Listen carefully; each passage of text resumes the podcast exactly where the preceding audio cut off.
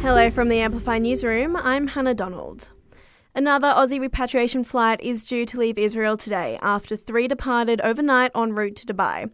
Foreign Minister Penny Wong has warned on the ABC it could be the last. Many people who were registered for the flight who indicated they intended to fly but at the last minute did not wish to.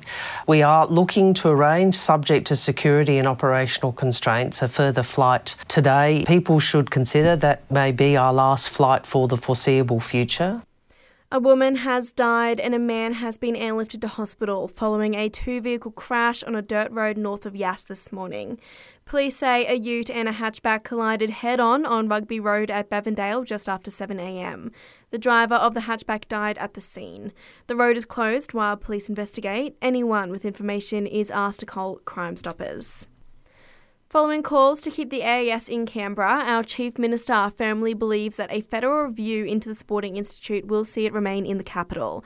Andrew Barr says while the idea of moving the AIS to Queensland is not new, the ACT government's priority is to renew the current campus, and the outcome of this review will allow them to move forward with plans. It's also the best option for Canberra and I believe the best option for the nation. It's the most effective, cost efficient way to achieve the outcomes that we're looking for. Politicians are heading back to Canberra today after a four week break, with the fallout from the voice referendum expected to dominate Parliament. Deputy PM Richard Marles telling Channel 7 the weekend's referendum was something promised at the last election.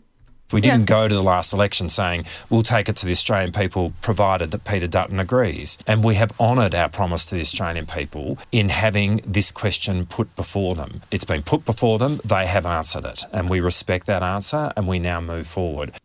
The federal government has today unveiled proposed plans to crack down on the cryptocurrency sector. It's in a bid to prevent Aussies from losing out from digital currency crashes or fraud. Under the draft legislation, Assistant Treasurer Stephen Jones says the platforms and exchanges will be held to account will be required to have the financial services license and they'll be brought within the remit of financial services law. They'll come under the regulation of ASIC and they'll be required to lift the bar on the protections they're putting in for their consumers and investors. And forget the pumpkin for Halloween, Aussies are being urged to carve out a pineapple instead.